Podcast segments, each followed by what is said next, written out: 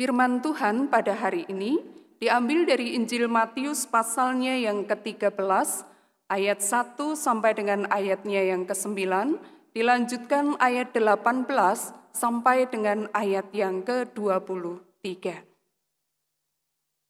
Demikian sabda Tuhan. Pada hari itu, keluarlah Yesus dari rumah itu dan duduk di tepi danau. Maka datanglah orang banyak berbondong-bondong lalu mengerumuni dia, sehingga ia naik ke perahu dan duduk di situ. Sedangkan orang banyak semuanya berdiri di pantai. Dan ia mengucapkan banyak hal dalam perumpamaan kepada mereka. Katanya, adalah seorang penabur keluar untuk menabur. Pada waktu ia menabur, sebagian benih itu jatuh di pinggir jalan. Lalu datanglah burung dan memakannya sampai habis. Sebagian jatuh di tanah yang berbatu-batu, yang tidak banyak tanahnya. Lalu benih itu pun segera tumbuh karena tanahnya tipis. Tetapi sesudah matahari terbit, layulah ia dan menjadi kering karena tidak berakar. Sebagian lagi jatuh di, temak, di tengah semak duri. Lalu makin besarlah semak itu dan menghimpitnya sampai mati. Dan sebagian jatuh di tanah yang baik lalu berbuah. Ada yang seratus kali lipat, ada yang enam puluh kali lipat, ada yang tiga puluh kali lipat. Siapa bertelinga, hendaklah ia mendengar. Karena itu, dengarlah arti perumpamaan penabur itu. Kepada setiap orang yang mendengar firman tentang kerajaan sorga, tetapi tidak mengertinya, datanglah si jahat dan merampas yang ditaburkan dalam hati orang itu. Itulah benih yang ditaburkan di pinggir jalan. Benih yang ditaburkan di tanah yang berbatu-batu ialah orang yang mendengar firman itu dan segera menerimanya dengan gembira. Tetapi ia tidak berakar dan tahan sebentar saja. Apabila datang penindasan atau penganiayaan karena firman itu, orang itu pun segera murtad.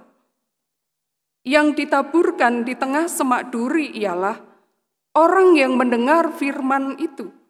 Lalu kekhawatiran dunia ini dan tipu daya kekayaan menghimpit firman itu sehingga tidak berbuah. Yang ditaburkan di tanah yang baik ialah orang yang mendengar firman itu dan mengerti, dan karena itu ia berbuah. Ada yang seratus kali lipat, ada yang enam puluh kali lipat, ada yang tiga puluh kali lipat. Demikianlah Injil Tuhan Yesus Kristus yang berbahagia adalah kita yang mendengarkan dan juga yang memelihara dalam kehidupan kita dari hari lepas ke sehari. Haleluya. Bapak, Ibu, dan saudara yang dikasihi Tuhan, setiap kita menyadari sebetulnya bahwa di dalam kehidupan ini yang namanya godaan datang silih berganti. Kita tidak perlu berkata seperti anak-anak muda yang kalau jalan-jalan lalu kemudian mereka berkata, "Godain kita dong." gitu. Tidak perlu kita berkata begitu, tidak perlu kita meminta, tetapi godaan itu datang silih berganti. Namun pada kenyataannya Bapak Ibu dan Saudara yang dikasihi Tuhan, meski kita sadar betul godaan itu bisa datang di dalam hidup kita kapan saja, di mana saja, melalui apa saja, tetapi tidak setiap kita menang. Tidak setiap kali kita digoda, kita bisa berhasil, kita tetap kuat. Bapak, Ibu, dan saudara yang dikasihi Tuhan, Mari kita bersama mempergumulkan. Kala nikmat dunia menggoda kita. Apa yang mesti kita punya? Senjata apa yang harus ada dalam diri kita? Bagaimana kita menghadapi godaan itu? Supaya kita menang atas godaan. Hanya dengan kekuatan kita sendiri, kita tidak akan pernah mampu untuk menghadapi godaan. Kita tidak akan pernah menang menghadapi godaan. Apalagi kalau tema kita kala nikmat dunia menggodamu. Yang nikmat-nikmat itu menggoda kita. Sangat sulit untuk kita bisa menghadapi, sangat sukar untuk kita bisa menang. Namanya saja kenikmatan. Bapak, Ibu, dan Saudara yang dikasihi Tuhan. Hanya dengan kekuatan kita saja, kita tidak akan pernah mampu. Apa yang harusnya ada dalam diri kita? Beberapa minggu yang lalu, ketika kita mendengar pemberitaan firman Tuhan dari teks Injil Lukas, pada waktu Tuhan Yesus dicobai, pada waktu Tuhan Yesus digoda oleh iblis, Yesus menang. Dan bagaimana Yesus menang atas godaan dan cobaan itu? Karena Tuhan Yesus memakai kebenaran firman Tuhan untuk menghadapinya. Setiap godaan itu datang, Yesus berkata ada firman. Setiap ada tantangan itu datang, Yesus berkata ada firman. Setiap kenikmatan itu ditawarkan, Yesus berkata, "Ada firman." Firman itu hidup dalam dirinya, firman itu tinggal dalam dirinya, dan itulah kekuatan ketika menghadapi godaan dan coba. Nah, Bapak, Ibu, dan saudara yang dikasihi Tuhan, apakah firman itu, firman Allah itu juga ada di dalam diri kita? Apakah firman Allah itu juga tinggal dalam diri kita dan menguasai kita, dan kita juga tinggal di dalamnya? Karena pada kenyataannya, firman itu ditaburkan untuk orang sama, pemberitanya juga sama, tapi toh pada akhirnya tidak menghasilkan buah yang sama. Apa yang salah? Siapa yang salah? Pengkhotbahnya kah? Firmannya kah? Atau siapa? Dibutuhkan sikap hati yang sungguh-sungguh ketika firman Tuhan itu diberitakan. Nah, Bapak, Ibu, dan saudara yang dikasihi Tuhan, ada seorang teman yang pernah melakukan survei. Apa yang jemaat lakukan ketika dalam ibadah itu firman Tuhan sedang disampaikan. Pada waktu khotbah, apa sih yang dilakukan oleh jemaat? Dan survei dilakukan kepada 100 orang. Dan apa hasilnya Bapak Ibu Saudara?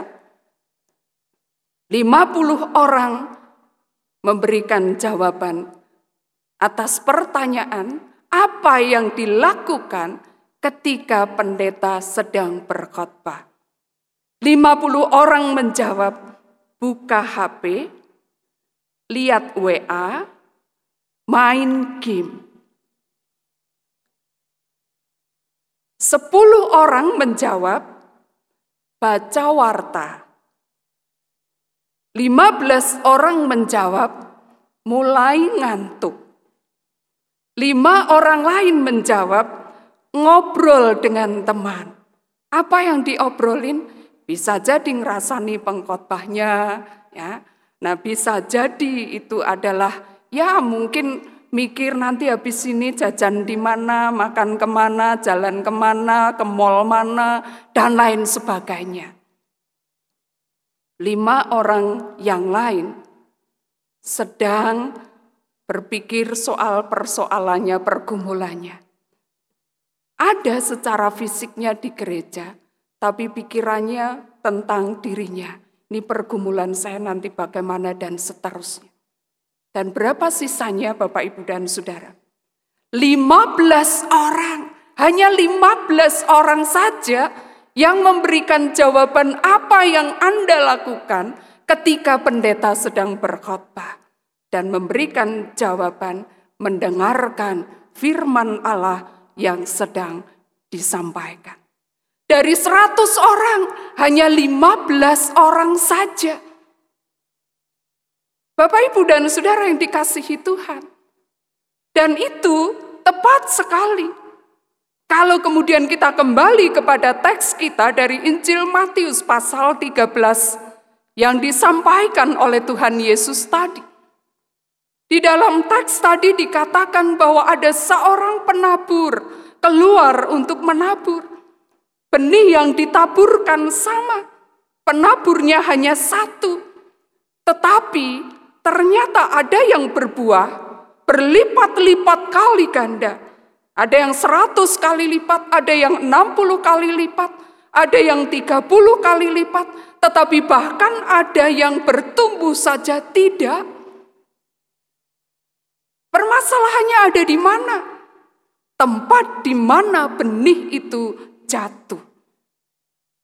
Dalam teks kita tadi dikatakan, ketika penabur itu menaburkan benih, ada benih yang jatuh di pinggir jalan. Kalau saya di di desa, di, di desa saya gitu ya, itu ada ladang, itu namanya ada jalan sedikit begitu, yang memisahkan antara ini ladang punya saya dan ladang punya orang lain. Ada jalan, ya setapak sih ya. Nah bisa jadi ketika penabur itu menaburkan, menyebarkan benihnya, ada benih yang jatuh di pinggir jalan itu. Sehingga ketika burung itu datang, langsung ambil. Ketika firman Tuhan itu disampaikan, ketika khotbah itu sedang dilaksanakan. Lalu kemudian kita buka HP, baca WA. Kita buka HP, main game. Yang penting kan fisik saya ada. Mungkin kita menganggap firman Tuhan hari ini nggak terlalu penting, nggak cocok untuk saya, nggak pas untuk saya, tidak sesuai dengan apa yang saya inginkan. Jadi ngapain? Mau pulang? Ya masa baru khotbah pulang? Nanti aja kalau sudah khotbah. Tapi karena merasa firman Tuhan itu nggak penting, nggak pas, nggak cocok, ya sudah. Secara fisik saya ada, tetapi sebetulnya hati, jiwa saya tidak ada di dalam ibadah itu. Ada juga benih yang ditaburkan, jatuhnya di tanah yang berbatu-batu. Benih itu bisa tumbuh, segera tumbuh bahkan, lebih cepat tumbuh. Karena apa? Tanahnya tipis. Tetapi justru karena tanahnya tipis itu, maka tumbuhan itu tidak bisa bertahan lama. Hanya sebentar saja, lalu kemudian layu dan mati. Artinya tidak sampai menghasilkan buah. Nah Bapak Ibu dan Saudara yang dikasihi Tuhan. Ada firman yang diberitakan. Lalu kemudian ada orang yang meresponi firman itu. Senang dengan firman Tuhan itu. Merasa ini pas untuk saya, ini cocok untuk saya, ini memberikan dorongan untuk saya, ini membuat saya disemangati untuk melayani. Berapa banyak orang yang lalu kemudian dengan semangat itu melayani. Firman itu pas dengan apa yang saya mau. Cocok dengan apa yang saya harapkan. Kalau ikut Tuhan misalnya, itu pasti hidupnya akan tentram. Wah, diamini. Kalau melayani Tuhan, pasti nanti akan diberkati Tuhan. Orang senang. Tapi Bapak, Ibu, dan Saudara, ketika diperhadapkan dengan pergumulan, ternyata melayani Tuhan, ternyata hidup dalam Tuhan, ternyata percaya Tuhan, ternyata mengikut Tuhan, lah kok tetap saja ada masalah. Karena tidak diimani dengan sungguh-sungguh, dipergumulkan, belajar lagi dan belajar lagi, dipergumulkan dan dipergumulkan lagi firman Tuhan itu. Dangkal kita menerima firman Tuhan itu. Hanya dipahami kalau ikut Tuhan akan diberkati hanya sebatas itu saja. Tidak terus menggali, tidak terus mau belajar. Maka ketika merasa berkatnya mana? Saya sakit, ada persoalan, pekerjaan seret, ekonomi tidak karuan. Firman itu layu tidak menghasilkan buah. Berapa banyak orang yang seperti itu? Ketika firman diberitakan, ada yang jatuh di tengah semak duri. Bapak, ibu, dan saudara yang dikasihi Tuhan, seorang hamba Tuhan mengatakan bahwa saya ketika khotbah di beberapa gereja atau ketika saya pergi ke beberapa kota, saya sering bertemu dengan mantan. Tapi nanti dulu Bapak Ibu jangan berpikir negatif berarti pendetanya itu apa playboy begitu ya, bukan ya. Nah, lalu beliau mengatakan mantan apa? Beberapa kali saya bertemu dengan mantan pendeta. Beberapa kali saya bertemu dengan mantan penginjil. Beberapa kali saya bertemu dengan mantan aktivis. Beberapa di gereja saya bertemu dengan mantan-mantan orang yang dulu semangat sekali untuk melayani. Dan bahkan di beberapa tempat saya bertemu dengan mantan orang Kristen. Dan kenapa ketika saya berbicara dengan mereka, Ketika di satu tempat mereka bertanya, Bapak dari mana? Oh saya habis pelayanan di gereja. Lalu ada orang yang mengatakan, Bapak pendeta. Iya saya pendeta. Dan orang itu mengatakan, saya dulu juga pendeta Pak. Lah sekarang mantan. Oh mantan. Ya, kenapa? Sudah pensiun? Sudah emeritus? Bukan. Kenapa? Eh, saya jadi pendeta terus hidup saya tidak karuan. Secara ekonomi tidak meningkat. Ya kan saya juga butuh uang Pak. Saya punya anak, saya punya istri, mereka harus sekolah, mereka harus kuliah, saya butuh rumah, saya butuh ini, saya butuh itu. Ya melayani penting Pak. Tapi karena saya masih menginjakkan tanah, menginjakkan kaki di tanah, di dunia ini tidak bisa saya pungkiri bahwa saya juga memerlukan hal-hal yang seperti itu. Dengan saya terus di situ, saya tidak maju-maju. Ada banyak orang yang karena kenikmatan-kenikmatan dunia, tipu daya dunia, karena kekayaan, karena kenikmatan, lalu kemudian meninggalkan prinsip-prinsip hidup sebagai orang yang percaya kepada Tuhan. Ada banyak mantan. Firman yang sudah diterima itu, benih yang ditaburkan yang sempat tumbuh bahkan mungkin juga sempat besar. Tapi karena terhimpit ada tipuan, ada godaan, ada kenikmatan-kenikmatan yang seolah itu betul-betul ini loh yang namanya kenikmatan. Dan kemudian orang jatuh. Tidak lagi bisa teguh di dalam imannya. Tidak lagi bisa teguh di dalam prinsip hidup sesuai dengan firman Tuhan. Karena tipu daya kenikmatan. Seperti dalam bacaan di awal tadi. Esau yang karena dia melihat ada semangkuk kacang merah nikmat. Kenapa? Karena dia lelah, habis dari padang, rasanya enak mungkin. Itu sangat menggiurkan. Nikmat sekali pasti. Dia tidak berpikir berkat yang lebih. Dia tidak lagi bisa mempertahankan sesuatu yang harusnya diperjuangkan. Tapi dia lepaskan demi untuk kenikmatan sesaat. Dan ternyata kalau kita membaca kisah selanjutnya, Esau betul-betul menyesal dengan apa yang dia lakukan saat itu. Dia sudah menukarkan berkat sebagai anak sulung yang tidak diperjuangkan dengan sungguh itu. Bapak, Ibu, dan Saudara yang dikasihi Tuhan. Tetapi tidak semuanya tidak berbuah. Ada benih yang jatuh di tanah yang baik dan menghasilkan buah. Nah, Bapak, Ibu, dan saudara yang dikasihi Tuhan, bagaimana sikap hati kita saat ini? Ketika firman Tuhan disampaikan, ketika benih ditaburkan, adakah kita ini seperti tanah yang baik? Ini hati saya.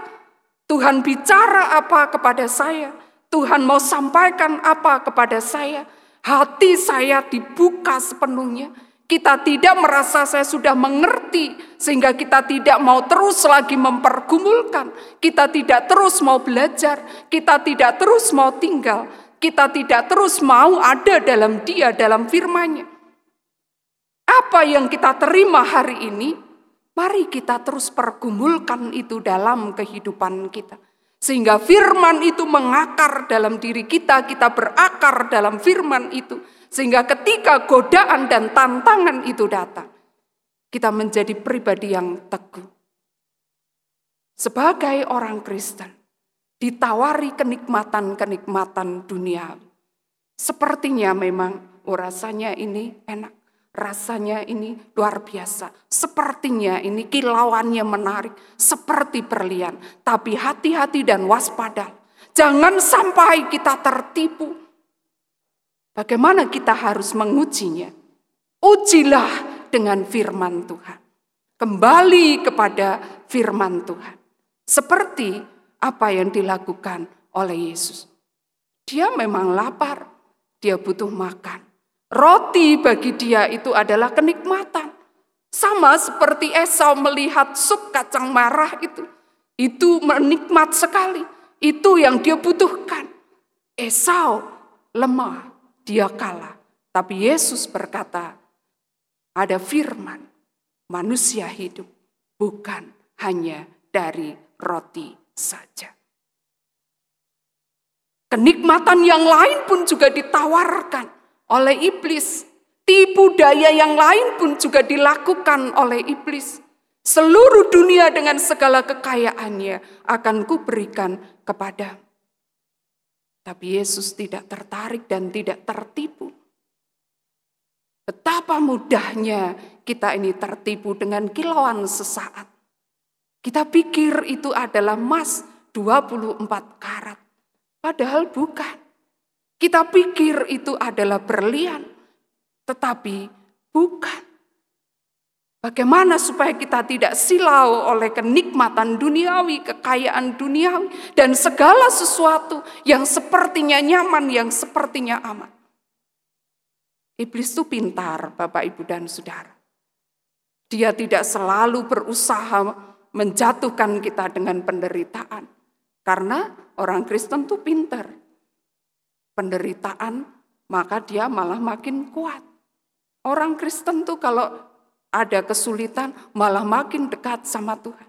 Karena itu dengan yang nikmat-nikmat, dengan yang menyilaukan, dengan yang menyenangkan, dengan yang menggiurkan, dan kita menjadi kurang waspada.